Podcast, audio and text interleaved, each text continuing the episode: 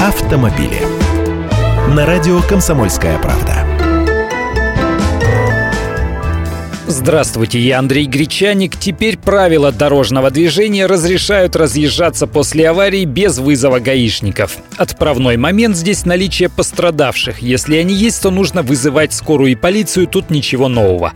Если же водители и пассажиры живы и здоровы, а между шоферами нет разногласия о виновности в аварии, то оба водителя заполняют бланк извещения о ДТП, который прилагается к каждому полису ОСАГО, делают фотоснимки повреждений и разъезжаются. Полицию можно не вызывать. Если же между водителями согласия нет, то нужно звонить в ГИБДД с мобильного номер 112.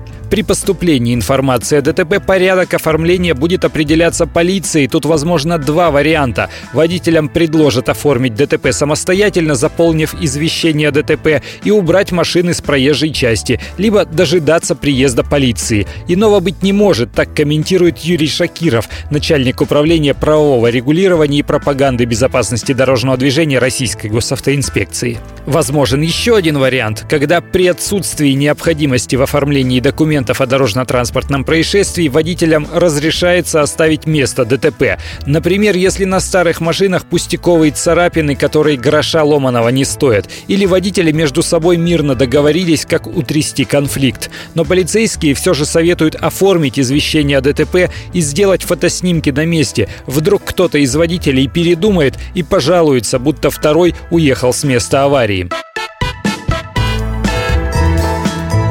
Автомобили.